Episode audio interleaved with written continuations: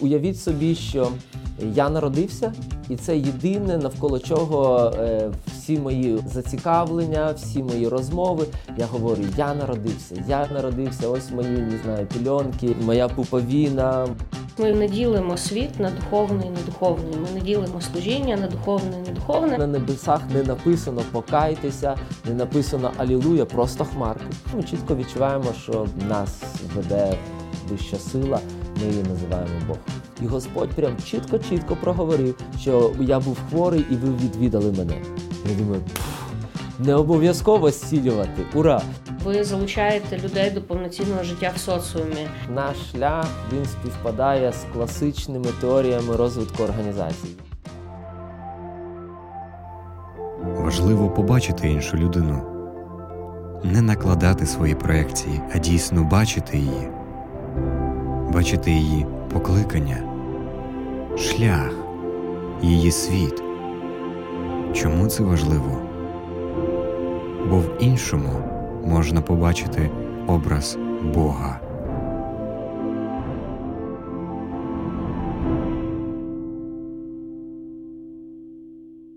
Представляю у нас в гостях Роман Морозов, який е, співзасновник громадського культурного центру Shelter Plus, також батько двох дітей всиновлених, е, також один зі старішин християнської спільноти, яка є в Кривому Розі. Ну і в принципі, ми в тому числі можемо тебе назвати своїм викладачем, тому що ми записуємо інтерв'ю одразу після лекції, яка відбулася у нас на програмі майстерня соціальних ініціатив, де Роман ділився своїм досвідом. Як вони створювали соціальні ініціативи в Кривому Розі від самого початку і до того етапу, який Shelter Plus має сьогодні. 20 років тому у місті Кривий Ріг кілька молодих християн заснували культурно-громадський центр Shelter Plus. З часом маленька ініціатива переросла у масштабну організацію. На сьогоднішній день команда Shelter Plus реалізувала сотні проєктів, які допомагають дітям, підліткам і молоді зростати цілісними особистостями. В принципі, наш шлях він співпадає з класичними теоріями розвитку організації. Є піонерський період. Потім, коли е, проходить піонерський період, коли всі разом все роблять, є натхнення, ентузіазм, а потім люди встомлюються трохи від цього хаосу і е, хочеться вже розподілення ролей, е, прописання місій, завдань і ось трошечки е, структуризувати все те, що е, розпочалось, розпочалося хаотично і в піонерському етапі, і йде другий е, період організаційний. І ось ці фази вони змінюються е, з точки зору розвитку організації плюс-мінус кожні 5-7 років. Ну, ми сильно не досліджували ці питання, але воно справді так працює, тому що після того, як ти все налагодив, знов ти трохи втомлюєшся від е, якоїсь такої структурованості, і воно е, потім хочеться знов свободи, творчості і такого творчого хаосу. І так ставалося, що всі різні періоди, наприклад, наше десятиріччя, воно співпало з е, ну точніше, ще так. Перший наш етап, коли ми були в школі, перші два роки, і потім, коли ми купували будівлю, е, співпало з помаранчевою революцією. А другий етап ми святкували десятиріччя в новій будівлі, е, і розпочалась революція гідності, е, Євромайдан. Е, І зараз, коли ми з е, 20-річчя е, розпочалося повномасштабне вторгнення, тому власне цикли розвитку держав знов таки їх ніхто не програмує, не планує, але воно якось складається. Вони співпадали з нашим внутрішнім порядком денним, якось так співпадало. Тому такі були стадії і. Хоча ми не позиціонуємось як е, релігійна організація, ми культурно-громадська організація, але ми чітко відчуваємо, що нас веде вища сила, ми її називаємо Бог. От е, скажи, чи був у вас такий момент, коли Shelter Plus міг би заглохнути і розсипатись? Е, Якщо був, то як ви його пройшли? Е, Якщо ви спитаєте у різних членів організації, е, які ось в, рівній горизонтальній позиції знаходяться, різні люди відповідуть, е, дадуть вам різну відповідь. Я скажу, що такого не було. Інші мої колеги впевнені, що такі періоди були. Чому я кажу, що не було? Чи були у нас кризи? Так, чи було складно? Так. Але глобально, як говорила мати Тереза, що ви будете щось робити, а воно може бути зруйновано за один день, і в кінці вона говорить: але в кінцевому рахунку це не між вами і людьми, а між вами і Богом. Тому я живу в парадигмі, е, що ми робимо якусь е, Божу задачу тут. І навіть якщо воно зараз ніяк не складається, не ліплиться, не, ну, воно все рівно вистоїть, якщо треба. А якщо не треба, то хай воно і розвалиться, ну тобто, значить, і не треба його робити. Якщо воно не розвалюється, значить е, треба робити. Тобто в мене такий е, досить простий підхід.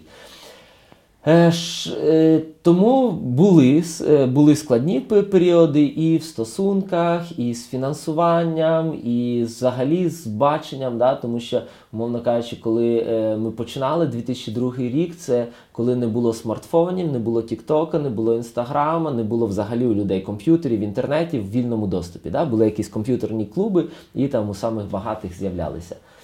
І ми були, нам було там по 18-20 років. Зараз у всіх все є. Конкуренція з віртуальним світом вона е, надзвичайно е, висока, і нам вже не по 20 років, а по 40. Тому і світ змінюється, тому виклики є постійно. Але е, глобально я почуваю себе всі ці 20 років комфортно, знов таки не з, з виключно з такої е, екзистенційної точки зору. Тобто я ось дивлюсь, що ми вза, загалом робимо щось важливе в цьому всесвіті. Ми щось е, важливе робимо, і ось ці тимчасові складнощі вони глобально мене ну, е, не засмучують. Ну, тобто, це такий внутрішній, деякі мої колеги вважають, що це такий пофігізм, але це такий внутрішня субота. В чому сутність суботи? Да? Оце одна з заповідей. Е, сутність суботи в тому, що е, в тебе є якісь дедлайни, в тебе є якась робота, е, в тебе там е, недовершені справи і голодні діти, але ти зупиняєшся і нічого не робиш. І ось е, цей святий пофігізм, да, він е, надзвичайно правильна річ, і це не тільки з точки зору, що нам потрібно час від часу відпочивати, нам потрібна да, якась рекреація, нам потрібні ну, от, е, якісь циклічність і так далі. Це все це ж має і не тільки тому, що ми святкуємо там Божу роботу і його творіння. Да? Але з, з, е, мені так здається, основна ідея, що ти глобально довіряєш Богу і Всесвіту, і ти можеш, попри всі дедлайни, попри вс- весь хаос, сказати, а зараз субота, і нічого не робити. І ось, власне, в цьому сила суботи. Е, е, всі ж твої проблеми не вирішилися. Але е, Господь говорить: нічого не роби і відпочивай в цей день. Тому, власне, ось розуміння цієї суботи. е, Ну, а Христос він розширив кордони суботи, да, як в тому анекдоті ж у єврея, що скрізь четвер, а в мене субота, да, чи навпаки, скрізь субота, а в мене четвер. Ось е, тому е, розуміння цього, е, цієї суботи вона дозволяє. Тобто є хаос, є криза, є нерозуміння, а я якось можу жити в суботі. Не всі мої колеги е, можуть ну, так спокійно, да, е, тому що знов таки, е, можливо, вони більш відповідальні, я менш відповідальний. Е, але ось е, це особисто мені дозволяє не загрузати. Тому що ну, все глобально контролюється Богом. Ми в Божих руках, і, і, це, і це, власне, ну, от ще одна з тих е, пазлів, да, що е, ну, ми не християнська чи не християнська організація. Взагалі весь космос, е, всесвіт тримається завдяки е, ось е, Божому розуму, його енергії, його силі, яка є всередині нас. І який би Путін не нападав, якою би жорстокою е, війна не була, у нас все рівно після зими прийшла весна, і літо прийшло. І я можу помилятися, але я десь читав, що навіть в цьому е, літі 22-го ми зібрали один з найрекордніших е, врожаїв. Да? Тобто воно все працює, і це прекрасно. Е, І коли ти бачиш ось цю мета-історію, екзистенційну, якщо хочете, історію, тоді е, тимчасові якісь внутрішні е, кризи, ти набагато їх спокійніше проходиш. Ну, да, зараз ось е, так. Знов таки, це як з дітьми. Е, ну, е, звісно, діти можуть балуватись, можуть бути не відповідати твоїм очікуванням, але ж ти розумієш, що вони виростуть і в цілому все добре. Тобто те, що він зараз оре, це ж не кінець світу, хоча зараз тобі мега дискомфортно. Е, ну, от коли ви починали, наскільки я так вже знаю вашу історію, тому що е, твій брат е, Юл Морозов робив для нас презентацію. Ми у вас були в гостях також, е, щоб, щоб так вивчити трошки досвід. Е, То у вас все почалося з того, що ви е, робили такі дитячі молодіжні табори е, ну, для людей, які живуть в вашому місті. Вони були доволі масштабні. Але наскільки я так розумію, це були такі, ну, в принципі, типові християнські табори. І от як сталося, що ви перейшли з таких типових християнських таборів? Чому ви все ж таки вирішили заснувати саме громадську організацію, а не місію там чи соціальне служіння при помісній церкві?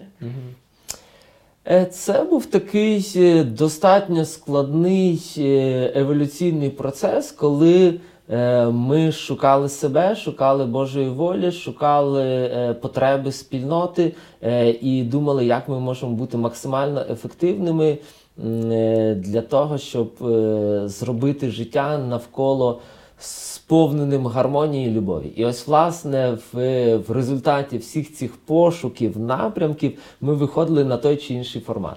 Е, Зокрема, е, знов таки були певні обставини, які е, десь спочатку підштовхували нас ззовні, а потім воно десь народжувалося зсередини. Зокрема, один з таких епізодів нашої історії, коли ми е, вирішили в рамках, скажімо, після табірної роботи е, займатися з підлітками, і, і так народилася ідея підліткового центру. Е, і нам було потрібне приміщення, неформальне приміщення, е, не церковне приміщення, тому що ми розуміли, що якщо людина хоче йти в церкву, вона знає, де церква. І біля нас там є і адвентисти, і баптисти, і харизмати, і православні.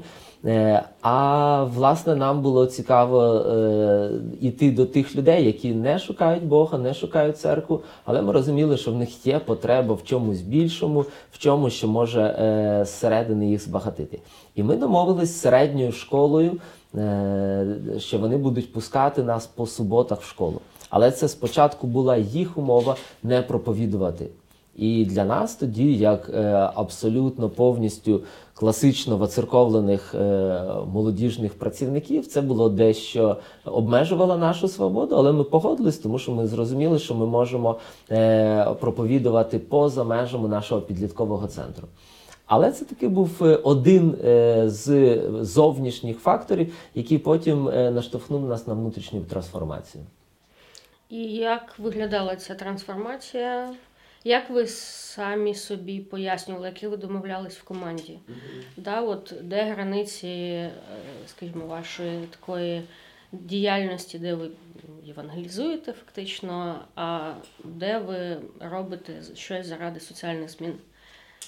На сьогоднішній день е, наша богословська думка зайшла дуже далеко, і для нас е, є просто життя, яке слабо ділиться на духовне, недуховне. Ну, є точно те, що ми розуміємо як е, прояв е, демонічних сил, е, і те, що ми розуміємо е, прямо як гріховні дії, які е, не співпадають з об'єктивною здоровою реальності того, як Бог створив світ.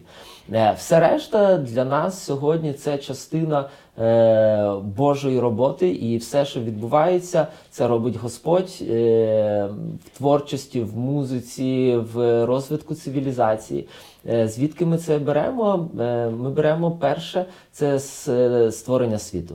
Коли Господь творив світ, е, Він не створив е, синагогу, храм, псалтир, е, церкву. Він створив єнотав, єнотів, жирафів, е, ведмедів. е, е, Шалено цікавий і незрозумілий підводний світ населив рибою. Якби не підводна Одіссея команди Кусто, ми б може і ніколи не побачили, а Господь це створив. І от, власне, апостол Павло він розмірковує, він говорить, через розсматрювання творінь ми можемо побачити Бога. І от ми розсматрювали творіння, і ми кажемо: Господь, це ж е, твоє творіння. І в Біблії написано, що воно проповідує, е, небеса проповідують, але на небесах не написано покайтеся, не написано Алілуя, просто хмарки. І коли ми читали, е, тобто це частини все пазлів, да, я називаю, які потім, е, і вони зараз не виглядають як цілісна картина, але е, в якийсь період часу воно склалося в якусь цілісну картину. Коли, наприклад, другий ще частина пазлу, тобто Господь створив світ без релігії, скажімо так. Да? Я перепрошую, мені маємо нічого проти релігійних організацій, але Господь не творив релігійний світ, він створив. З точки зору класичної протестантської е, думки, е, світський світ. Да? Тобто е, ніхто не ходить помолитися в зоопарк, щоб наповнитися там Божою присутністю. Але це перше, з чого Господь почав. Потім, коли ми читаємо Матвія, п'ятий розділ, це така важлива промова, да, одна зі стартових промов Ісуса. Він, закінчуючи п'ятий розділ, говорить, що Отець посилає дощ, сніг, сонце на злих і добрих. Е, і Богу легко могло б е, зробити ти злий, тобі відключаємо сонечко. Задумайся над своїм поведінням і покайся. Але Господь цього не робить, він продовжує це робити. Е, він міг би, ага, ви вірите, ось вам ще більше дощу і більше сонця. Ну і це є з одного боку, але з іншого боку, е, ну, ми не бачимо, що християни аж надто відрізняються від нехристиян. Е, І закінчується це порівняння у нас є, і потім закінчується ця промова. Отже, будьте досконалими, як досконалий Отець наш Небесний. І бути досконалим з нашої точки зору це служити всім людям, бути сонцем е, просто для всіх, е, для злих, для добрих. Чи закликає сонце до покаяння? Мабуть, ні. Але воно свідчить про Бога. Чи закликають, е, не знаю, олені до покаяння? Скоріш за все, ні. Е, звісно, ми люди, да, і у нас трошки інша місія, але е, повертаючись знов до першої е, книги буття і до другої книги, потім, коли Господь творить людину, Він дає їй повеління. І це повеління не проповідувати Євангелія, це не прославляти його, а це панувати над тим, що він створив. Іншими словами, ми трактуємо це як продовжувати цивілізаційний розвиток. Те, що Господь ну він же створив, е, скажімо, е, напівфабрикати. Е, і людство придумало, як можна виробляти метал, як можна обробляти деревину, як можна обробляти е, якісь е, речі з тих матеріалів, які Господь дав. Тобто Господь дав нам стартовий майданчик, будівельний майданчик, а ми будуємо далі. І це наша частина його образу і подоби. І власне е, Бог так і сказав: ось вам сад, впорайтесь тут, е, його, обробляйте його. Тому. На сьогодні ми е, бачимо, що все, що роблять е, люди, розвиваючи суспільство е, етичне, естетичне, культурологічне, політичне, це є частиною Божої роботи. І ми хочемо брати в цьому участь. Е, окремо є е, доктрина про е, спасіння і про роль Ісуса Христа. Е, про це можна окремо поговорити, але загалом виглядає картина так. Добре, якщо все ж таки окремо про це поговорити, да, то де ти бачиш місце в цьому всьому саме євангелізму, хрещенню, е, ну, всього, що призводить до спасіння людей? Е, Перша ідея е, це абсолютно важливі правильні доктрини, з якими ми ні в якому разі не сперечаємось, да, все ж ти перелічила і практикуємо. Але питання в відсотках е, і наскільки важливість е, всіх цих процесів. З нашої такої суб'єктивної точки зору, е, ну, ледь не 80% всього протестантизму займається саме ось питаннями навколо спасіння і того жертви Ісуса Христа. Е, і це важливо. Але е, коли апостол Павло описує е, в одних е, з текстів, він двічі це говорить, він порівнює Ісуса і говорить, що Ісус є другий Адам. Е, Тому ця відсилка е, дає нам е, таку е, інформацію для роздумів, і ми думаємо про те, що Ісус фактично, як другий Адам, він став е, перезавантаженням, тобто е, другим Адамом, е, версія 2.0. Е, І він фактично зробив те, що не зробив Адам. Тому то е, роль Ісуса Христа вона є визначна, вона є вирішальна. Але е, уявіть собі, що я народився, і це єдине, навколо чого е, всі мої е, зацікавлення, всі мої розмови. Я говорю, я народився, я, я народився, ось мої не знаю, пільонки, моя пуповіна, моя там ще якісь артефакти з дитинства. І це класно, коли тобі рік, коли тобі два, коли тобі 10, але якщо тобі 42 роки, а це єдина твоя доктрина навколо народження. Нам здається, що е, протестантизм він сконцентрований дуже дуже сильно навколо ідеї спасіння. Але навіщо? Тобто е- спасіння для того, щоб повернутися в Едемський сад і робити те, для чого ми покликані. І це основна е, ідея, яку ми знов таки, це не те, що ми проповідуємо, чи тому я е, дещо сумбурно про це говорю. У нас немає прописаних цих текстів, доктрин. Це не те, що ми е, кожну неділю розбираємо ці уривки. Це ті частини пазлів, які склалися е, в якусь світоглядну картину. І яка сьогодні є просто глибоко фундаментальною, і фундамент ми не розриваємо кожного разу. Тобто це закладений фундамент, що ми, як Боже творіння, покликані продовжувати займатися творчістю в широченному сенсі цього слова. Творчістю не в плані культури, а в плані творити. І все, що людина творить, це є частиною Божої роботи. Господня земля і все, що її наповнює. Він є Господом всього, або він взагалі не є Господом нічого. Тому е, ми не хочемо урізати е, Божу роботу до релігіозних структур. Ми хочемо займатися математикою, фізикою, е, музикою, політиком і всім, чим тільки можемо дотягнутися. Ось приблизно такий наш світогляд. Але знов таки підкреслю, що це не якась нова деномінація, це не якийсь е, такий. е, У нас немає навіть не буклетів. Це просто е, нашарування, які е, в процесі вивчання Біблії, е, історичного досвіду, е, церковного досвіду і того, як виглядає сьогоднішній світ, е, як ми побачили нашу роль. Можливо, це тільки наша роль е, і тільки в місті Кривий Ріг. Ну, чому е, взагалі е, так от цікаво про це поговорити? Е, ну, по-перше, тому що я бачу, що зараз дуже багато церков е, бачать потреби, які є в суспільстві. Угу. І, звичайно, виникають багато питань, е, як е, будувати оцю допомогу.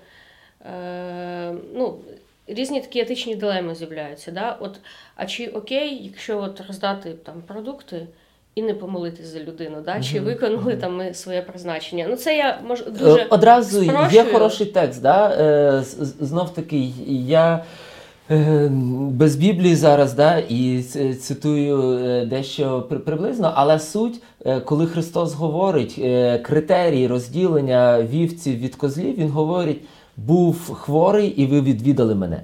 І там не написано, принаймні в тому уривку, немає жодного натяку. Ви помолились за моє зцілення, ви помазали мене єлеєм, ви проповідували мене, ви похрестили мене. Відвідали. І там е, цілий перелік був роздягнутий, ви одягнули мене.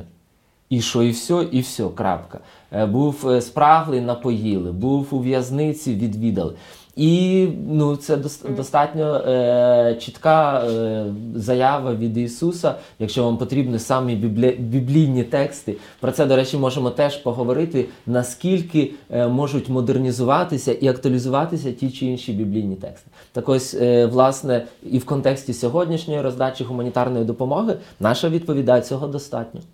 Е, якщо Господь знов таки покличе вас говорити, і людина хоче вас слухати, їй це потрібно, ну прекрасно, робіть цього. Але е, якщо е, хтось з християн зараз, Божих дітей, слухає, то я наберусь сміливості і скажу: робіть це, е, робіть це, тому що це Христос про це сказав. Робіть це як для Бога. Ну, звісно, ми все робимо як для Бога. Просто ще раз е, хочу, щоб почули: не існує християнської математики або нехристиянської математики. Є об'єктивна а, наука, яка вивчає об'єктивну реальність і описує. Якщо вона точно описує, можете називати це християнською, божественною і так далі. Ну, але ми не говоримо в таких категоріях чомусь про математику, а якісь інші сфери говоримо. Тому е, цей приклад для нас є яскравий і він є показний. Тобто е, математика вона просто точно описує. І так само, якщо у людини є потреба в хлібі, ми просто даємо хліба. Крапка. Е, Якщо в неї є е, ще потреба, вона хоче, вона потребує, вона до вас звертається. Знов таки, вибач, що без запитань да, відповідаю на щось. Е, іноді ми пропонуємо відповіді, коли у людей немає запитань. Коли ми почитаємо е, більшість е, промов Ісуса, вони починаються е, з, зі слів. І сказав Ісус у відповідь. У відповідь Ісус сказав. Тобто, коли було запитання, е, коли була ситуація, е, коли був діалог, тоді Ісус проговорював. Іноді ми при- приходимо і говоримо, у нас є відповідь. І людина говорить, але в мене немає запитань. Да? Тому е, це той випадок, коли я вважаю, що це тільки шкодить проповіді Євангелія і поширенню християнства, якщо ви вважаєте це своєю місією. Е, В нашій семінарії є така цінність, е, вона називається звучить як цілісна місія. І в основі цієї цінності є, е, в принципі, ну це такий термін певний да, в- у сфері місіології, коли якраз ми в місії не ділимо світ на духовний і недуховний. Ми не ділимо служіння на духовне і недуховне. І от е, в тому числі ми намагаємося розвивати в семінарі тут публічне богослов'я. І також є така програма Місія в місті, де ми вивчаємо урбаністичне богослов'я. І, до речі, е, е, трошки як реакція на повернення в Едемський сад, ми говоримо там про таку ідею, що якраз немає. Ну, скажімо так, ідеї повернутися в Едемський сад, тому що рай е, в кінці Біблії описаний в урбаністичних пейзажах. 100% да. погоджуюсь. є, да, і є певне, ну як закладення прогресії певної, да, що Бог створив світ, Да. але це не означає, що він мав бути от застигшим. Да? Тобто, Повністю погоджуюсь. Я залучає- не точно висловився. Мається на увазі не в прям сад, що ми е, до джерел відмовляємось від цивілізації і так далі. Тобто сад як покликання, як твій е, Мартін Лютер да, використовував слово беруф, яке перекладається як професія і покликання. І він, власне, це ідея реформації. Якщо ви протестанти, то це для вас. Е, цілісність це є в місії Шелтера Плюс. Ми допомагаємо формуватися цілісній особистості, тому це дуже резонує і. І от, е, в принципі, ваш якраз підхід, він е, нам, ну, мені особисто е, дуже імпонує. І я насправді, от чесно признаюсь, я, я не дуже швидка на сльози. Але я майже кожного разу, коли бачу презентацію якусь від вас, я плачу. Е, Тому що для мене це, в принципі, певне втілення тої мрії, яка є у мене щодо Києва. Але мені здається, в Києві тут треба мислити районами, да? тому що в Києві взагалі немає відчуття локальності, немає відчуття спільноти. В Києві дуже багато людей знімають житло, переїжджають з одного району в інших, і оцю локальність ще треба ну, формувати. Е, В менших містах вона все ж таки, ну там да, е, вона більше є. Да. От, е, але я би дуже хотіла, щоб подібні от речі відбувалися в інших містах. Мені здається, що вже немало церковних громад е, пішли таким шляхом, щоб розбудовувати такий соціальний хаб навколо помісної церкви. І приміщення церкви воно використовується не лише для релігійних зібрань в неділю, да, а там відбувається якесь життя там, ну, умовно, з понеділка по суботу, і е, що можна туди прийти і отримати різні різні громадські е, е, різні різні такі соціальні послуги. Не можу сказати, що це в багатьох місцях відбувається, і що вже цього в Україні там достатньо, чи взагалі якась там критична маса дозріла. Але мені здається, що вже ну, можна побачити певні такі спроби щось подібне зробити. Мені здається, що ви, ну можна так сказати, піонери е, в Україні в плані подібної роботи. І тому цікаво подивитись на ваш такий досвід. е, Цікаво почути взагалі, як ви собі пояснювали, як ви домовлялись в команді, чому ви робите ось так, а не так. Е, тому що, звичайно, я думаю, що у кожного християнина так чи інакше може спрацювати оцей нерв. Що якщо ми щось робимо, робимо, робимо, а в кінці ніхто не покається, то все, все зря. От тому от хотілося б почути от ваші такі думки. Е, От, ну, а от якщо так от більш конкретно, е, ти сьогодні на лекції для студентів сказав, що от влітку, здається, да, ви похрестили шість людей. Е, Все ж таки, от як це відбувається? Да? Тобто, яким чином все ж таки відбувається певна розмова, да, коли людина чує про те, хто такий Христос, що він для нас зробив, що треба зробити людині е, і так далі. Ну, перше, я хотів би чітко роз, е, розграничити, що ми похрестили е, як е, певна кількість віруючих людей, інших людей. Це Мгм. не є роботою культурно-громадського центру Безумовно, Plus. Да? Тобто ми це е, в даному контексті розриваємо цю цілісність з певних причин. Е, Звісно, найпростіший і найприродніший шлях е, це коли є стосунки з людиною. І от всі ці е, люди, які вирішили е, максимально присвятити своє життя Богу, е, це люди, з якими побудувалися стосунки. І, власне, коли є стосунки, е, процес відбувається природнім шляхом. І це е, схоже, як е, коли Павло говорить, що я народив вас, він стає як духовний батько. Е, мені здається, що ситуація, коли одна людина закликає людей прийняти рішення, там вийти на період, прочитати молитву, покаятися, і виходить там 2, 5, 10 людей. е, Це не зовсім природній шлях, да? тому що е, діти оптом не народжуються, коли 10 дітей, і вони фактично ось цей, ця людина, яка їх закликала, стає таким не батьком, а вихователем в інтернаті. Вибачте, да, е, за якісь, можливо, не зовсім коректні порівняння. Просто хочу, ну, щоб були аналогії, щоб ми якось відчули цей момент. Тому е, і, і потім тоді ж штучний процес створення какого-то душепопічительства, якихось домашніх груп і так далі. Е, кра, звісно, це краще, ніж нічого, да? не створювати якісь такі е, речі. Але наш шлях е, полягає в тому, щоб робити все максимально природньо. Тобто, якщо людина питає про Бога, шукає Бога, то звісно, е, один з е, основних шляхів, як діяли апостоли, вони говорять: ти віруєш, я е, хрещу тебе. Ось тому у нас немає якихось формалізованих речей проголосити якісь певні слова, вийти кудись, щось сказати і так далі. Людина, яка е, розуміє е, ось весь цей духовний шлях і готова йти по ньому, е, згідно нового заповіту, ми вважаємо, що перше, з чого починається, тобто це, це не як фініш, а як стартова, це хрещення. Тому ми е, повним зануренням баптізо е, засвідчуємо ті зміни, які відбуваються у людини всередині.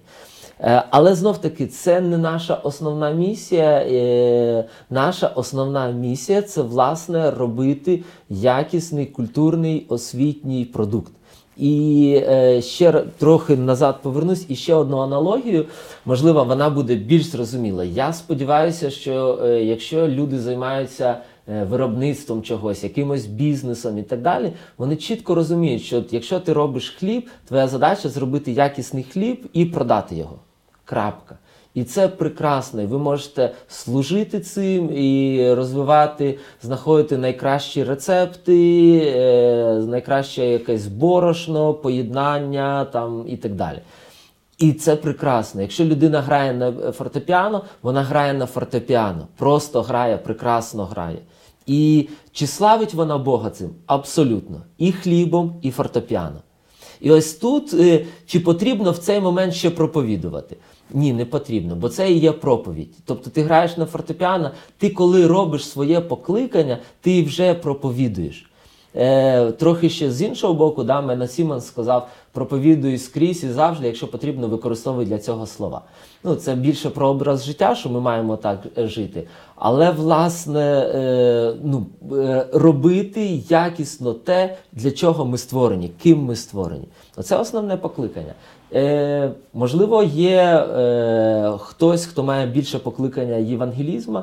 Е, скоріш за все, ми всі маємо е, внутрішнє е, покликання е, допомагати людям, які потребують е, і шукають Бога. Але це.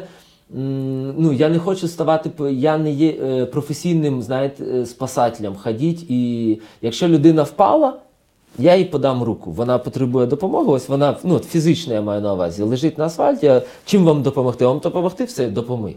Але це не є частиною. Я не ходжу і не шукаю кого підібрати. Ну, десь так. Можливо, ще такі два пазли, які, можливо, до кінця передачі щось складуть.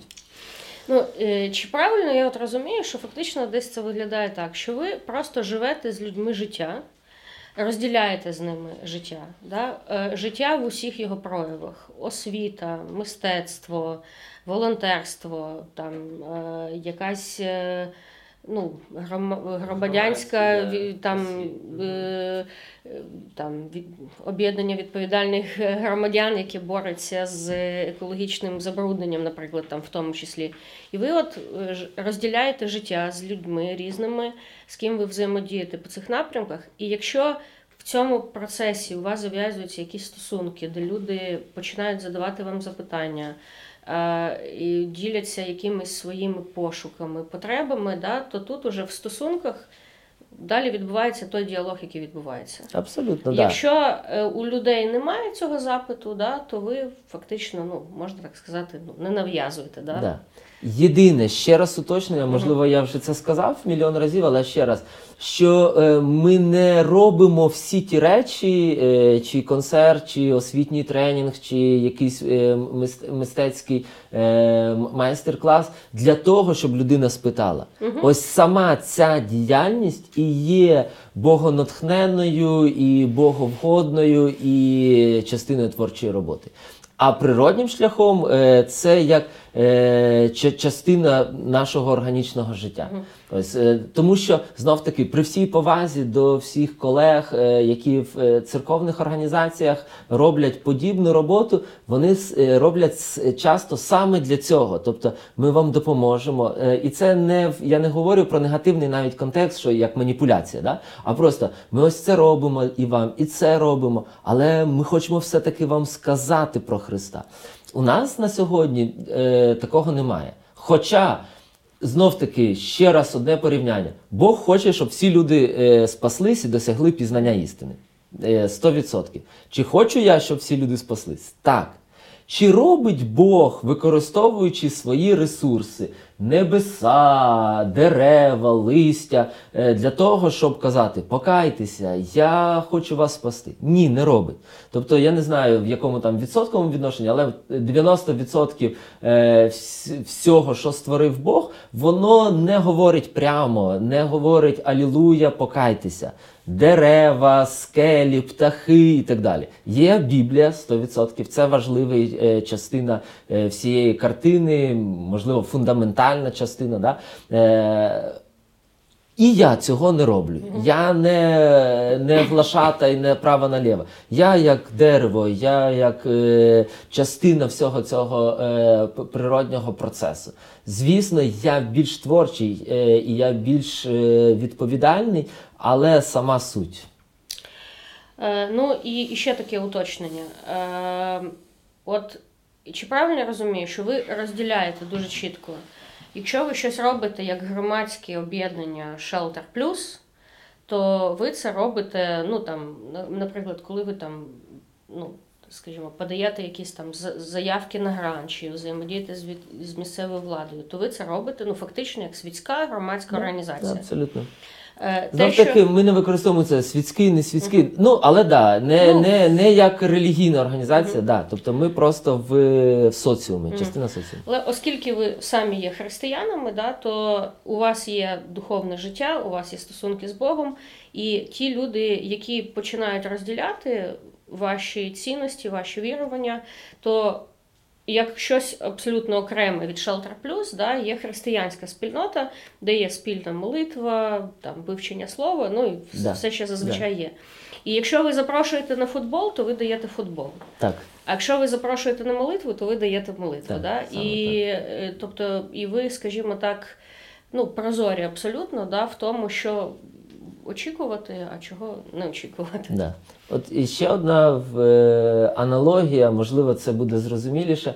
Е, я коли починав е, з колегами робити наш е, культурно-громадський центр, не був одружений. І от в якийсь е, період часу з однією з волонтерок з нашого центру ну, ми почали будувати стосунки. Сьогодні вона моя дружина. І от уявіть собі, що це такий проект. А давайте зараз я поговорю з Женєю, щоб е, як е, частина проекту, е, щоб одружитись на ній. Ну тобто це звучить абсурдно, і ти не, не кажеш, ну а зараз ми це віддільно. Тобто ми природньо будували якісь стосунки, які природньо привели е, к іншій якійсь реальності, яка називається сьогодні моя родина. Але це було в 100% в контексті Shelter Plus. Ми багато багато часу проводили разом. Так само приблизно будується духовна сім'я. Е, Це не дуалізм і це не розділяння цілісності. Це просто ну як е, в, різних е, парадигмах існуючі процеси. І ось власне створення родини, воно схоже на те, як десь потрошки. І знов таки, я ж не створюю, я створив родину і все в мене є. Звісно, духовна родина вона може бути трохи більшим, але ну, власне, ось аналогія десь частково ще пояснює якось весь цей процес. Угу. Дякую, да, в принципі, цікаво, зрозуміло. Е, От е, зараз уже там ви 20 років відсвяткували. Ну, в принципі, коли ви 10 років, відсвяткували, ви вже були круті. У вас е, було своє приміщення, багато напрямків роботи, і насправді дуже ну, цікаві ініціативи, не поверхневі, а які доволі так ну, глибоко вирішують проблему. Да? Не просто людям з інвалідністю роздати там якісь е, продуктові інвалідності, набори да. ну да, на, на день інвалідності, да, а що ну там театр, да, інклюзивний, да, коли е, ви залучаєте людей до повноцінного життя в соціумі. І ну, таких от подібних ініціатив, ну, по, по, по всіх напрямках, в принципі, робота є дуже такою цікавою, фаховою. Але, от, е, ну, скажімо так, зараз це вже ми там бачимо, ті, хто бачать, да, що це от щось дуже успішно. А от е, скажи, е, коли у вас от був такий момент, коли. Ну, і скажімо, як ви від нього відштовхнулись, коли от у вас є якась велика мрія, велика ідея, а і все, і більше нічого немає. Е, ну, немає ще ні ресурсів, не такої кількості волонтерів, не приміщення. Е, от як ви пройшли цей етап, і що б ти порадив, можливо, людям, які на подібному етапі знаходяться? От е, як взагалі почати? Як Мгм. перестати прокрастинувати свою мрію? Перша ремарка це те, що з одного боку ми 100% успішна організація, ми велика організація, організація з великою історією, з великим досвідом. Разом з тим, ми організація, яка перманентно від кризи до кризи проходить. Тобто є внутрішні якісь процеси, є процеси зі стосунками, є е, процеси з фінансуванням, і це постійний, постійна робота, складна робота. І звісно, ми плюс-мінус е, вміємо якось е, в соцмережах да, показувати наші найкращі сторони і внутрішні сторони Ну, в залишати, всі свої е, найкращі сторони залишати якусь нашу внутрішню роботу. Тому перше, да, тобто не існує ідеальних організацій, не існує ідеальних структур і ідеального часу. Да? І ми, як і суспільство, знов таки там помаранчева революція, і здавалося, десь надія замайоріла, е, і потім знов таки е, трохи хвиля. Потім е, революція гідності, і знов надія, і потім починається вторгнення, і потім такий довгий період, десь теж підйом є, потім повномасштабне вторгнення. Але разом з тим, якщо навіть там ще взяти революцію на граніті, отримання незалежності, а якщо ще взяти те, що було 1917-1921 рік, ось е, з, з тієї хвилі, ми як суспільство українське стаємо краще і краще. Мені здається, і я так відчуваю сильніше. Так само і шелтер. Е, ми проходимо якісь схожі е, хвилі, десь, начебто, вже все класно розставили. Є люди, потім раз е, чи з людиною, чи з проектом щось іде не так. Але що дає е, внутрішню силу і що порадив би? Е, не дивлячись ні на які складні обставини, ми все рівно залишаємось е, полілідерною, децентралізованою, е, горизонтально-структурною командною організацією. І коли спитають, а хто у вас е, головний, е, хтось скаже, це Юл, хтось скаже Романча Саша, хтось скаже Рома, хтось ще когось. Е, тому що ми завжди розподіляємо відповідальність і працюємо глобально як командні гравці. Хоча є свої нюанси, і ми вже дорослі люди зі своїми власними якимись внутрішніми специфікою, але все рівно ми тримаємось, ми розуміємо цінність нашої єдності, ми розуміємо цінність нашої команди. Тому е, що робити? Формувати команду, формувати коло однодумців, формувати коло людей, з якими е, ви готові довгостроково разом е, працювати. Це основний секрет і основна рекомендація. І, власне, якщо комусь потрібні е, для підсилення біблійні цитати, про це все слово говорить. Да? Це е, перша ідея творіння недобре бути людині са- самі. Да? Тобто е, Бог починає е, формувати спільноти. Е, і коли Христос, Адам 2.0, е, він збирає команду собі, і потім в якийсь період він говорить: я взагалі я створюю е, не просто якийсь тимчасово ми зібралися під проект. Ми сталу інституцію, і він використав слово еклесія, да, це світське слово, воно не мало жодного релігійного контексту і конотації. Але Ісус взяв його і каже: це буде тільки моя спільнота. От ми будуємо спільноту. Тому будувати спільноти через е, спільноти правильно працювати. Ми соціальні істоти. Хоча я внутрішній інтроверт, да, мені е, комфортно всередині, але я розумію цінність, важливість і е, де є можливість, я долучаюся до командної е, співпраці. Формувати команди, громади, спільноти, тобто е, об'єднувати людей. І це те, що, до речі, е, не багато хто е, якісно робить. Ну, можна якось запалити якоюсь там ідеєю, якимось е, проектом, а саме об'єднувати людей, будувати майданчики, будувати е, підґрунтя для об'єднання людей це важливий процес. Їм треба займатися. Е, Скажи, будь ласка, е, коли ти в цілому зараз дивишся на українське суспільство, що тобі пече, а що надихає? Е, перше, я вже вскользь сказав, мене надихає, і ось ми тиждень тому святкували День Соборності. Мене надихає те, що наша історія має не 30-річну е, вимір, а у нас є, як мінімум, якщо не брати там Володимира Великого, е, е, козацьку добу, ще якісь е, періоди, то з 1917 по 1921 рік, коли е, формувалися ось е, країни Фінляндії, Літви, Латвії, Польща і так далі, в цей час формувалася Україна. Вона не доформувалася, але базові передумови були закладені, були визначені кордони, герби, гімн. Е, прапор, е, гривня, ну тобто, і плюс розбудовані структури з'єдналася Українська Народна Республіка, Західна Українська Народна Республіка. Тому, коли я сьогодні розглядаю, я про це наголошую, я я це підкреслюю. Нашій боротьбі не з 24 лютого, не в 8 років, не 30 років, а як мінімум 17-го року. Ось, І це важливо усвідомлювати. Тоді е, те, що як в тому анекдоті, да, е, коли дід виходить з хрона і питає, де там синки ви воюєте, е, дід часів упа десь в Галичині каже, на Донбасі, він каже, добре просунулися.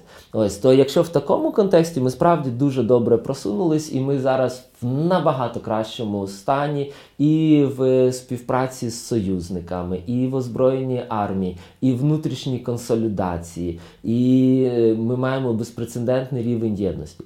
Тому в мене, в принципі, е, в сьогоднішніх подіях. Е, якби не усвідомлення тієї ціни, а це життя людей. Е, то мене б надихав цей процес. Я вважаю, це золота доба України, і вона в історії війде саме так. Звісно, ми платимо ціну, але е, тут зараз не буде жодного цінізму. Е, це всі держави так платили. Е, Це ціна за незалежність. Імперії не розпадаються просто так. І Господь довіряє нам е, розвалити, довалити Російську імперію, яка мімікрувала в Совєтський Союз, а зараз в Російську Федерацію. І зараз ми не обирали цей шлях, але Господь нам довіряє цей шлях, і я вірю, що ми е, впораємось з цим. Тому в, в цілому е, ми ходимо на поховання, ми плачемо з плачущими. ми наскільки це можливо, страждаємо зі страждаючими. Я персонально сам готовий да, взяти зброю в руки, і е, якщо буду мобілізований, іти воювати, хоча це не моє основне покликання, не моя сильна сторона. Але я готовий, тому що я розумію важливість е, цього історичного періоду. І мова ж не просто про там кордони України там чи якусь геополітику. Це про якісь знов таки божественні цивілізаційні цінності добра і зла. Тобто це ну, е, екзистенційна війна, це війна сенсів. І тому е, зараз е, для громадського сектору, для релігійного сектору це надзвичайно важливий період. І я в цілому пишаюся і тішуся нами, українцями. Е, ми гідно проходимо боляче, складно, е, жертви е, і коли просто вмирає людина, яка є чоловіком, батьком, е, це не може нічого це втішити, і ця біль залишиться назавжди. Але точно ця ціна не марна. Е, і я думаю, що е, це зараз дуже важливий період, який доформує ті речі, які формувалися, ну, як мінімум, останні 10 років. Ну, я уточню своє питання щодо угу. того, а що пече. Ага. Е, От якщо говорити про е, такі больові точки з точки зору е, стратегічного, тому що коли ми займаємося соціальними ініціативами, проектами, ми вчимося визначати ключові потреби да, і додати, давати на них, на них відповідь. Якщо подивитись на українське суспільство як на одну велику цільову аудиторію, то які потреби ти вважаєш ключовими, і от які ключові проблеми потрібно вирішувати зараз? У нас багато е, больових точок е, і багато куди треба втручатися, добудовувати, дооформлювати. Але якщо б визначити одну, е, хоча це абсолютно не моя сфера, те, що мене по-справжні е, болить, я думаю, це те, що е, така фундаментальна е, цінність суспільства це суди. Е, мати в країні чесний, е, незаангажований е, діючий суд це основа е, будування державотворення. І, до речі, це і основа Божого престолу. Да? Чому я вважаю, все, що ми будуємо, це або е, частина Божої роботи, або це диявольська робота. Ось е, правда і суд, основа Божого престолу, да? здається, 96-й псалом говорить про це. Е, коли люди не мають базової впевненості, що є якась інституція, яка точно скаже, що людина винна, людина не винна, а ця ситуація виглядає так. І ось е, власне ця реформа судів, яка довга і мучительна, я не експерт, да? тобто я не можу фахово коментувати, де саме там на ланки конституційного там чи ще якогось, е, але об'єктивно, е, і про це говорять і наші міжнародні партнери, і внутрішнє громадянське суспільство. Суд, і у нас є свій власний негативний досвід да, з судами. Е, Це те, що просто болить, реально болить, е, коли всередині держави ми не можемо чесно е, сказати, людина не винна, людина винна і об'єктивний незалежний суд. Все решта, воно треба добудовувати і освіту, освіта дуже болить.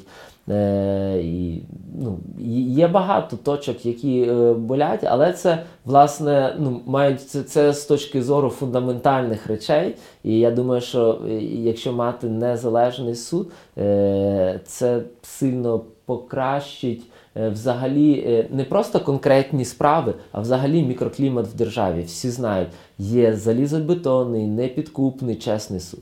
І власне про це пророки волали е, постійно. Ісаї перший е, розділ говорить про те, що чиніть добро справедливості, або інший переклад правди, або правосуддя, або навіть можна перекласти як суду і осуду бажайте. Е, жадайте, і це достатньо сильні слова. Ми маємо бажати правосуддя, чесності. І зараз і в цій війні да, ми маємо е, бажати судів е, для Путіна, Російської Федерації, всіх е, військових, е, тому що це е, взагалі. Е, Наше уявлення про добро і зло, про базові, взагалі такі світоглядні поняття, що є якась справедливість, що є правда і суд в цьому світі. Тому воно має відбуватися всередині держави, і це те, що е, можна про багато говорити, але я саме це виділяю як е, точку, про яку можна молитися, можна долучатися до адвокації, лобіювання, реформування і е, цією сферою займатися. Це важливо, однозначно. Ну, а тепер я хочу у тебе про те саме спитати щодо християнської спільноти в Україні. Ну, в цілому, про церкву в Україні. Можливо, цікавіше там буде звузити до євангельської спільноти. Е, от коли ти дивишся в цілому на євангельську спільноту в Україні, е, на те, як вона зреагувала на виклики війни, наприклад, да? от що тебе в цьому всьому надихає, а що тобі болить? От яких би змін хотілося побачити?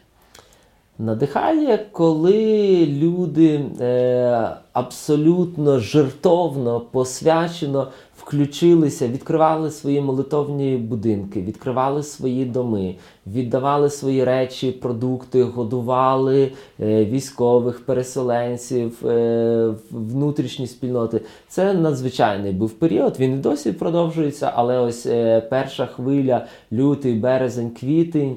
Ну, е, це неймовірно надихало, і я думаю, що це е, дуже сильно вплинуло на формування іміджа е, християнської протестантської спільноти, зокрема. І ну, я в ті часи взагалі не бачив жодних таких, типа.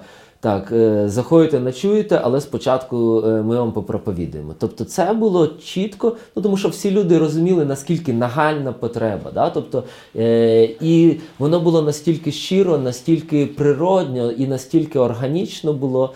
Е, і церква, вона по суті, якщо з точки зору громадянського суспільства, це сильна громадська е, інституція, яка саме за рахунок ну, пасіонарів, людей, які саме не за якісь там е, виходи, а саме по поклику серця. Тому в цілому протестантська спільнота це неймовірний потенціал України. е, Як держави, і її треба підтримувати і е, оберігати. Е, Знов таки, е, якщо говорити про всю християнську спільноту, ну мене радує і надихає той плюралізм, який існує. Е, Ну, звісно, якщо це там е, московський патріархат е, з ФСБшниками в рясі, то цим має займатися СБУ, і слава Богу, теж цим трохи займаються. Але глобально греко-католики, римо-католики, православна церква України є діалог. І є така внутрішня, маленька, здорова, правильна конкуренція. І мене це радує. Мене радує релігійний плюралізм в Україні, тобто багатоманітність. Е, надихає е, актуалізація е, і модернізація богослов'я в плані пацифізму. Да? Тобто не залишилось, е, ну принаймні, е, якщо залишилось, то мало залишилось. Е, таких абстрактних голосів про любов до всіх людей, про мир з усіма, про е, триматися за руки, молитися і так далі. Ну, е, чи відміняються ці уривки? Абсолютно ні. Але в той чи інший період актуалізуються ті чи інші уривки. Так само, як е, один з найяскравіших прикладів е, Біблії це е, рабство. Е, чи є рабство Божої воли? Однозначно заявляю ні. Чи воювали е, з таким е, явищем соціальним в старому заповіті е, священики, ізраїльський народ з- рабством? Ні. Вони казали, просто не ображайте їх, поводьте з ними чемно, там, що там, раз на сім років відпускайте, чи ще якісь е, давайте. Але сама інституція рабству е, чітко, конкретно ніде не засуджувалась. Навіть там в 10 заповідах там, е, того, того і раба твого да, перечисляється. Ісус теж не воював, апостол Павло теж не воював, е, але він сказав, що е, ну, просто поводьтесь з ними чемно. Але якби ось всі сказали, ну окей, е, і рабство, яке було в Великобританії з 16 е, по там, 19, здається, сторіччя, поширено серед християнської спільноти, бо по суті не було до 19 сторіччя атеїстів як таких, як явища. І в якийсь момент з'являється Уільям Уілберфорс, да, який говорить, а рабство це не добре. Давайте. І він 26 років воює з англійським парламентом для того, щоб скасувати рабство. І навіть в 20 сторіччі да, рабства вже не було, але е, жорстка сегрегація, в тому числі по церквах до чорношкірих, і е, баптистський пастир Мартин Лютер Кінг піднімає цю хвилю протестів. Тому я думаю, що це важливі е, для нас уроки. Е, До чого тут рабство? Да? Це як історичний приклад актуалізації. Що якщо ми просто беремо е, букву і говоримо, так в Біблії ж не написано, ілі, а вот апостол Павло он же не сказав, що взагалі відмініть. Просто хорошо относитесь і там і так далі. Е, То це трошки спотворює картину е, нашого сприйняття е, реальності. Тому я думаю, ми можемо сміливо говорити про букву писання і про дух писання. І дух писання він однозначно проти рабства. Ну, в Божій природі немає рабства. Я не вірю в рабство. Бог не створив Адам, Єва, і от вам раба іще. Ну, такого не було, тому е, це проти Божої природи, але довгий час це толерувалося, і в тому числі з боку Бога. Ну, з певних причин. Це інша причина, е, інше питання. Чому? Е, Так само ми довгий час були пацифістами. Е, І чи треба прощати ворогів? Звісно, і колись ми будемо прощати, коли вони покаються, виплатять репатріації, коли ми їх е, переможемо, і тоді будемо любити. А зараз актуалізуємо справедливість, суд і так далі. Ось тому мене надихає те, що дуже багато передивилися, переоцінили, актуалізували своє богослов'я для воєнного часу в Україні. Мені здається, це дуже адекватно і дуже гідно. Що, на, на твою думку, от все ж таки є, можливо, для української церкви певною перепоною, щоб краще виконувати свою роль в суспільстві? Або яким речам треба було б церкві навчитись, на твою думку? Це е, думка про те, що найголовніше, що ми можемо зробити, це безпосередньо проповідувати Євангеліє. Це важливо, але це не єдине, що важливо робити. Е, ну, я про це вже багато говорив. Богу цікаві всі аспекти життя. Бог створив різні е, тварин, е, флору, фауну. Вона дуже різноманітна. Світ дуже е, цікавий, різноманітний. І коли християни вони концентруються виключно на духовних речах, мені здається, е, ми втрачаємо цілісність життя, ми втрачаємо е, насолоду життям, щастя життя. І І від цього все походить. Тобто це фундаментальна річ. І тоді, ну навіщо прям е, покращувати якість наших проєктів? Навіщо е, іти, е, скажімо, в цю сферу чи в цю сферу? І люди часто, а земля і всі діла на ній згорять, ладно, кину бумажку. Да? Тобто питання екології дуже ігнорується да? церквою, ну просто не помічається. Е, Знов таки з цієї, е, на мою думку, хибної доктрини, що а, все оно згорит, как бы это все светское, мирское, тленне, вот душа чоловіка вічна, ми її будемо займатися. І це дещо е, невілює, це дещо знецінює роботу Бога, яку він створив глобально. Тобто ну, ми живемо в цьому світі, він навколо нас, і це е, наш е, майданчик для, для всього іншого. І ось нерозуміння важливості робити їдіть, п'єте чи інше, що робите, робіть від душі як для Бога, робіть це якісно, підвищуйте якість е, тої сфери, до якої лежить ваша душа. Чи ви вчитель, чи ви автослюсар. Тобто будь-яку свою роботу, це знов таки, це ж не я придумав, це Мартін Лютер про це сказав. Про те, що е, твоя професія це є твоє покликання, і праця не є прокляттям. Е, Хоча е, в буття да, ми читаємо, що е, Бог після того, як Адам з Євою згрішили, говорив про те, що там проклята земля і так далі. Але праця не є прокляттям, праця є благословінням. Ми цим служимо Богу, ми цим допомагаємо іншим людям. Ми через це реалізуємо свій божественний творчий потенціал, ким ми є, образом і подобою Бога. Ну, не, не праця ж є прокляттям. Прокляттям є те, що плоди цієї праці добуваються важче. Да, да. Але Але церква Але довгий час трактувала, що це, що це прокляття, ви прокляті, ви грішники, і ви в поті ліца собі добиваєте хліб, і ви мучаєтесь, ідіть, сповідуєте гріхи раз на тиждень. Тобто спрощено, да? така була картина. І, власне, це, це одна з тих е, 95 тез, яку Мартін Лютер виносив. І він говорив е, про те, що у нас є покликання, все, що ми робимо, робити як для Господа. Ну, ти частково почав відповідати на моє наступне питання. Е, от якщо подивитись на ваше життя, е, на твоє, на життя Юла, е, то ну, ви багато всього перелопатили в місті. Ну, тобто сама діяльність, да, видно, що це велика праця дійсно.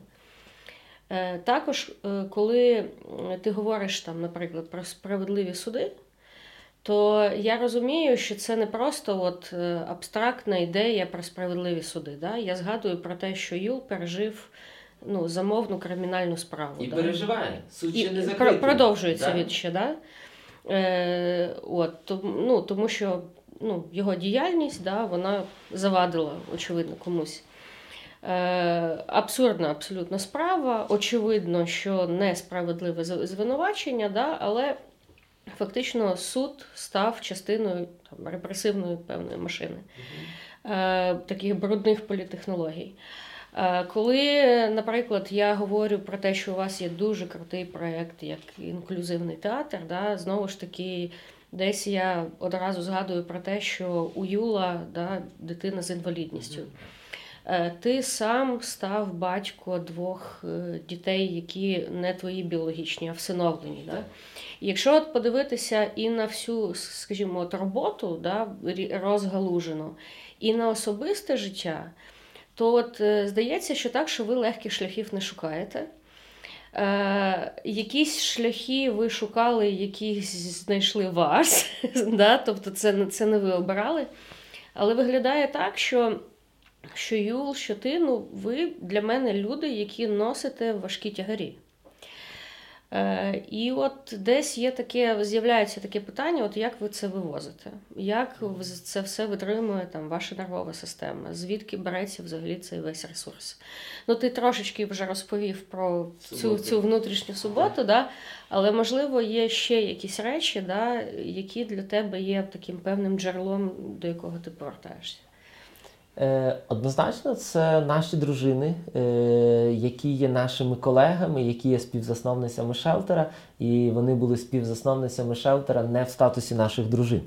Ось е, і ми разом із моєю дружиною Євгенією проходимо ось всі ці непрості етапи, які ми проходили як подружжя, і, і- і так само Юл да, з дружиною, з їх сином проходять непрості е, періоди, але Інна е, є е, великою підтримкою і разом, ну скоріше, не, не підтримкою, вони команда, да? тобто це командна робота.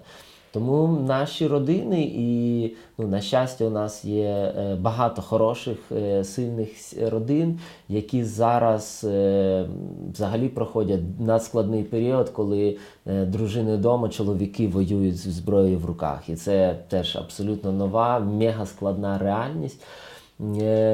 І проходимо, тому що е, знов-таки подружжя. Е, Господь, вигнавши е, Адама і Єву з Едему і чогось їх лишивши, і знов таки наклавши якісь там е, обмеження чи перестороги, але він залишив Адаму Єві, а Єві Адаму. І мені здається, що ну, от іноді говорять, от така хороша сім'я, хоч і невіруючі. Ну, і для мене це звучить досить абсурдно, тому що е, в родині є божественна частина, да? тобто Бог будує, родини. І це або щаслива родина, е, і тоді вона з Богом, навіть якщо вони не декларують це і е, там не позиціонують це.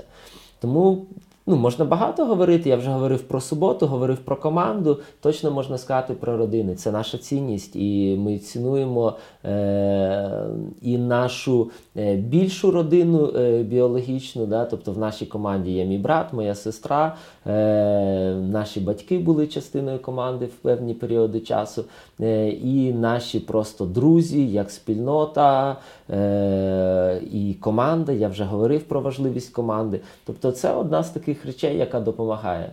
Ну, плюс є якісь базові речі, які тримають всіх людей. Це хороші фільми, хороші книги, хороша музика, е, природа. е, Тобто е, це творчість. І знов таки, чому я е, повторюю, повторюю одну і ту саму думку, тому що е, я бачу, як Бог говорить через, е, через книги, через фільми, через музику, надихає людей, направляє людей абсолютно на правильні речі. І з класичної християнської точки зору це називається не християнська література, не християнська музика. Ось е, для мене це або хороша творчість, або погана творчість. Погана творчість від диявола, і це може бути просто якийсь русський шансон, і це від диявола. Це самий страшний сатанізм, який є. Ось, е, тобто неякісна, да? тобто це від диявола. Тому що диявол він е, краде, вбиває, губить, те, що збудовує, воно від Бога. Ось знов таки, я не е, примітивізую да, і не роблю якийсь універсалізм, да, що типу, всі спасуться, всі віруючі, всі діти Божі. А, але розширити ці кордони їх обов'язково потрібно, тому що вони не вузькі.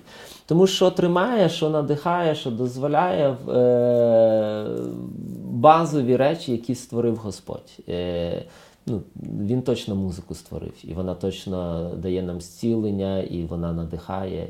І ми разом, не дивлячись ні на що, співаємо, і це тримає.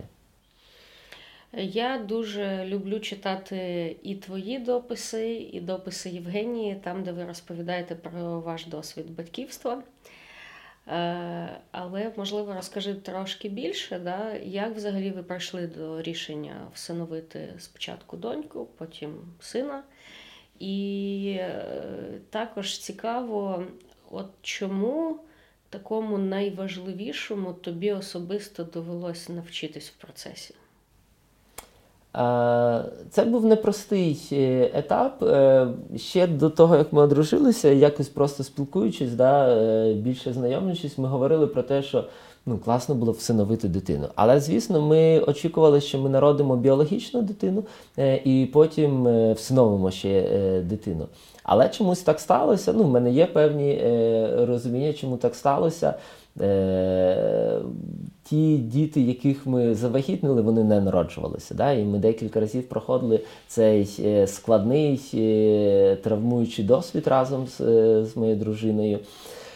І в якийсь період ми просто сказали: Окей, є купа дітей, яких е, не потрібно народжувати, їх вже народили і вони потребують. І ми спокійно прийняли е, ту ситуацію, яка у нас є. Ну, знов таки, чому так відбувається? Ну, моя думка, і я впевнений, що е, диявол, е, розуміючи, що ми допомагаємо іншим дітям, він вбиває наших дітей. І це наша ціна. І ну, ми її заплатили, ми платимо за неї. Але разом з цим е, це дало нам е, відкрило е, інші можливості і, і прекрасні можливості. І чи було нам просто з Юлею, першою, яку ми всиновили в 9 років, було дуже складно. Прям дуже складно. Їй вже було 9 років. Але сьогодні це абсолютно інша людина і. Е, З точки зору характеру і з точки зору внутрішньої природи, е, вона сама е, захотіла і сказала, е, що хоче, і ми її похрестили в цьому році цим літом. Ось, тобто, за ось ці 6 років, скільки вона в родині, ну ми побачили неймовірні зміни, і ми щасливі, що Бог довірив нам цю роботу. Тому що іноді з усього, що я роблю, мені здається, що одне з найкращого це те, що ми далі дали дитині родину. Тому що це е, те, що має бути, воно не має бути, і Бог однозначно в нього є особливий, да, е, коли він називає себе Богом сиріт. Тобто е, він називає Я Бог Авраама, Бог Ісака, а в якомусь контексті каже Я Бог сиріт. Ось тому, е, власне, так з'явилася Юля в нашій родині. Е, а потім через е, 6 років з'явився Марко. Він з'явився е, 30 грудня під Новий рік, і ось е, вже. Е, Весь цей е, рік війни він прожив з нами в родині. І це, це новий досвід, тому що він хлопець, тому що він менший, тому що він, е, здається, іноді ще активніший, ніж Юля. Але це ну, неймовірний досвід. І згадав, е, що ти ще спитала, чому навчилися. Одне з таких найбільших откровень, я писав про це. Це був цікавий досвід саме всиновлення. Е, ну, ми проходили якусь е, школу всиновлення від Центру соціальних служб. Ми читали багато, ми радились е, з колегами. Але е, ось ми був у нас е, період, коли з Юлією було дуже дуже складно. І був просто період, коли ми е, кричали до Бога, Боже, допоможи нам, зроби щось з цим, бо ми самі не можемо впоратись. І, власне, коли ми почали е, молитися, ну і у нас там взагалі там такі речі, коли ми е, Юлю міцно притискали, да, бо вона потребувала міцних обіймів, міцних дотиків. Їй дуже було потрібно в якийсь період часу. І прийшло прям як е, слово Рема, як таке откровення, як таке прям конкретне Боже Слово е, про дух всиновлення. І ми почали це проголошувати. Е, і я відчував, як просто ми переживаємо тоді, що ми не просто ну, адаптували, взяли дівчинку к себе домой, там е, лучше її кормимо і воспитуємо, а саме дух всиновлення. І ось коли ми вже потім, я вже після того вечора аналізував, перечитав якісь тексти, Бог всиновив нас, Бог пережив з нами цей е, дух всиновлення. Я думаю, що е, багатьом християнам потрібно пережити це всиновлення е, безумовне, абсолютне. І, от е, коли Ісус е, приймав хрещення, це був дуже яскравий і цікавий момент. Він фактично ще нічого не зробив. Принаймні ми не знаємо. Да? 30 років вже здоровий дядько нічого не зробив, е, і він хреститься. І голос з неба, небесний батько каже: Ти мій улюблений син. І там в синодальному перекладі в, в, тебе моє благоволення, да, якщо більш якось е, зрозуміло сказати, ти подобаєшся мені, я задоволений тобою. Хоча ну, він ще сильно не, е, нічого не зробив, але безумовне прийняття, і це мені здається було важливо для сина почути. Батько мною задоволений, просто по умовчанню, тому що е, він мій батько. І ось це всиновлення це дуже серйозне откровення, яке прям ну, е, в багатьох сферах, наскільки Бог всиновив нас, наскільки Він прийняв нас. Ми сказали, ти наша донька назавжди, що б ти не зробила. І е, класика це притча про блудного сина. Да? Тобто батько, який е, приймає сина і навіть не веде мову про якийсь там випробувальний термін, глибину покаяння. Найкращий одяг, перстень, ти син мій возлюблений, ти улюблений, ти подобаєшся мені. Ось це прийняття, е, це те, що ми пережили дуже глибоко з Юлією, е, тому що знов таки ми починали просто, ми, е, ми для неї були просто Рома і Женя, дорослі. І коли Марко, то ми чітко тато і мама, просто зі старту, всиновлення. Глибоке занурення і прийняття. І це духовний процес. Звісно, ну, е, треба е, с- соціально да, все це адаптувати, щоб дитина звикла, але безумовне прийняття батьківства. Це дуже потужно, і я не знаю, як би можна це пережити без такого досвіду е, складного. Чи є серед усіх е, усього вашого різноманіття проєктів, напрямків якийсь такий, який ти сприйняв як такий особливо дорогоцінний подарунок від Бога, що ось це вийшло? Є один класний проєкт, яким ми, на жаль, не займаємося зараз, е, бо не вистачає на все часу. Це проєкт Доктор Клоун. Е, І з ним теж одне з таких найбільших откровень, яке було в мене, тому що в мене є такий певний е, п'ятидесятницько-харизматичний бекграунд і е, доктрина про зцілення, що е, хворі мають бути здоровими, покладуть руки на хворих і вони зціляться. І я вірю в це, і ми справді бачили чудеса, і неодноразово бачили, як хворі ставали здоровими. Але коли ми запустили проект Доктор Клоуна, ну тобто, в- чому суть проекту, що е, люди в білих халатах із червоними носами приходять е, в е, е, лікарняне відділення, е, дитяче, можна навіть доросле відділення, хоча ми в основному е, в дитячі ходили, і е, через гру, через створення ситуації дитинства, через створення ситуації вибору, ну це там окремі е, поняття, е, дитина терапевтичним шляхом, і це є е, дослідження і в ізраїльських клініках, де доктори клоуна вони так само отримують зарплатню і вони працюють в штаті. е, Що це е, стимулює більш швидке одужання, коли дитина е, налаштована позитивно. І от ми у нас є там школа докторів клоунів, ми пройшли її, і я розумію, що ось завтра ми будемо стартувати. І в мене от всередині от така внутрішня незадоволеність. Ти прийдеш в лікарню, молись за хворих, і хай вони встають і е, будуть е, зцілені, і слава Божа явиться через це. І мене це от прям так муляє. І тут знов таки це було прям як ремо, тому що ну як логос, як написане слово, я ж читав його сто раз. Е, до речі, ну це та цитата, яку я вже цитував. І Господь прям чітко-чітко проговорив, що я був хворий, і ви відвідали мене.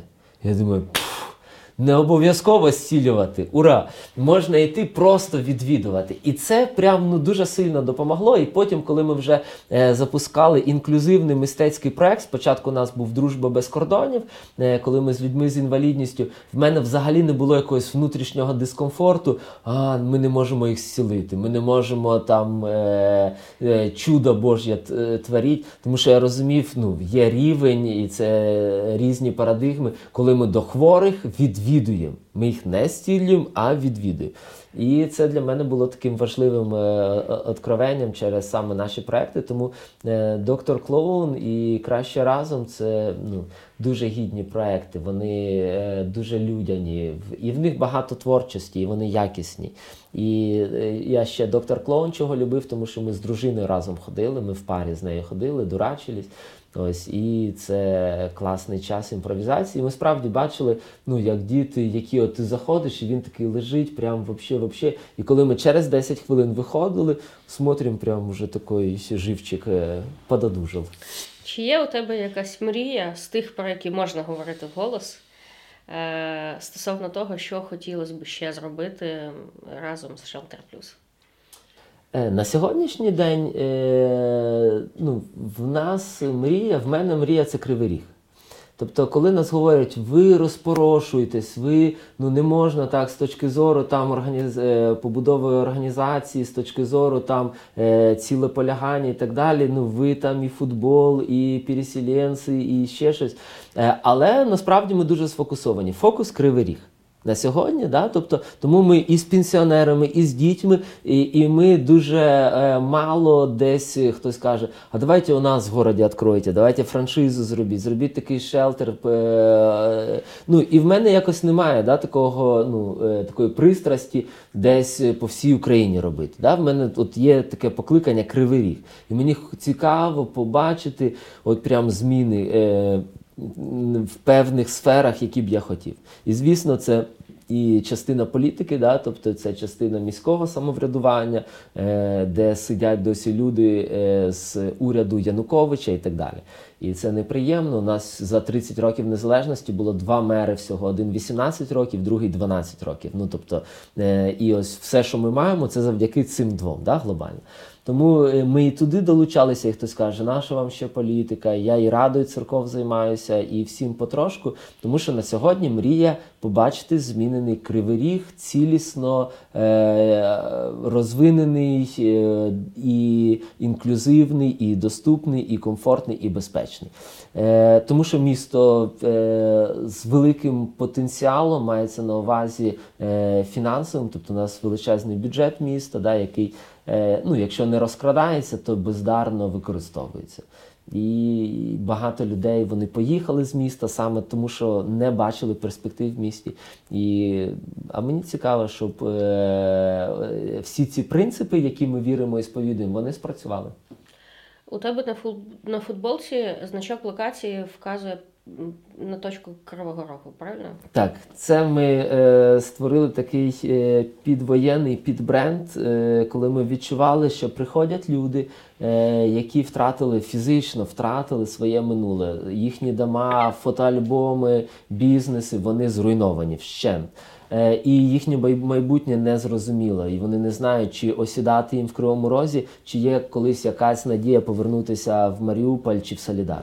І тоді е, ми побачили те, про що говорять е, всі психологи, що є момент тут і зараз. І, власне, один з найбільш важливих е, псалмів і тверджень. Цей день створив Господь. Ось тут і зараз є цей день, і ми його тут проживаємо. І звісно, він жовто-блакитний, і це наша знов таки ідентичність. І повертаючись до питання, чого не вистачає протестантам і що мене не задовольняє, е, і те, що задовольняє, е, це створення е, національної самовідчуття ідентичності. Тому що знов таки в об'явленні написано, що ми прийдемо туди від кожної е, язика, народа, племені і так далі. Ми прийдемо зі своєю ідентичністю. І- бачити, як українська ідентичність повертається, а кудись вперше заходить, бо вона ніколи там не була, і там була тільки. І це навіть не російська, це радянська ідентичність. І Е, то, тому, власне, цей тут е, жовто-блакитний, і да, е, він точно показує на кривий ріг. Тобто ми говоримо ну, в Кривому Розі. Щось ви не у Львові, не в Польщі і не в Солідарі. Ви в Кривому Розі, ви тут, живіть тут. І прямо зараз е, життя. Не чекайте, е, коли щось зміниться, покращиться. Прямо зараз проживіть ну, цю годину. Давайте, у нас концерт усе, у нас тренінг, е, е, можна сюди дитину. Ну, з одного боку, Роман, мені шкода, що не можна там взяти якусь франшизу, привезти в Київ. З одного боку, шкода. Але з іншого боку, от реально хочеться подякувати за приклад вашого посвячення саме Кривому Рогу, що ви не розпорошуєтесь, що ви залишаєтесь вірним своєму місту. І я дуже сподіваюся, що ваш приклад, ну і це інтерв'ю в тому числі, надихне тих людей, які знаходяться у Львові, у Дніпрі, там у Києві, бути посвяченим так само своїм містам і створювати подібні ініціативи. Дякую за запрошення і за можливість поділитися думками. Разом стоїмо до перемоги.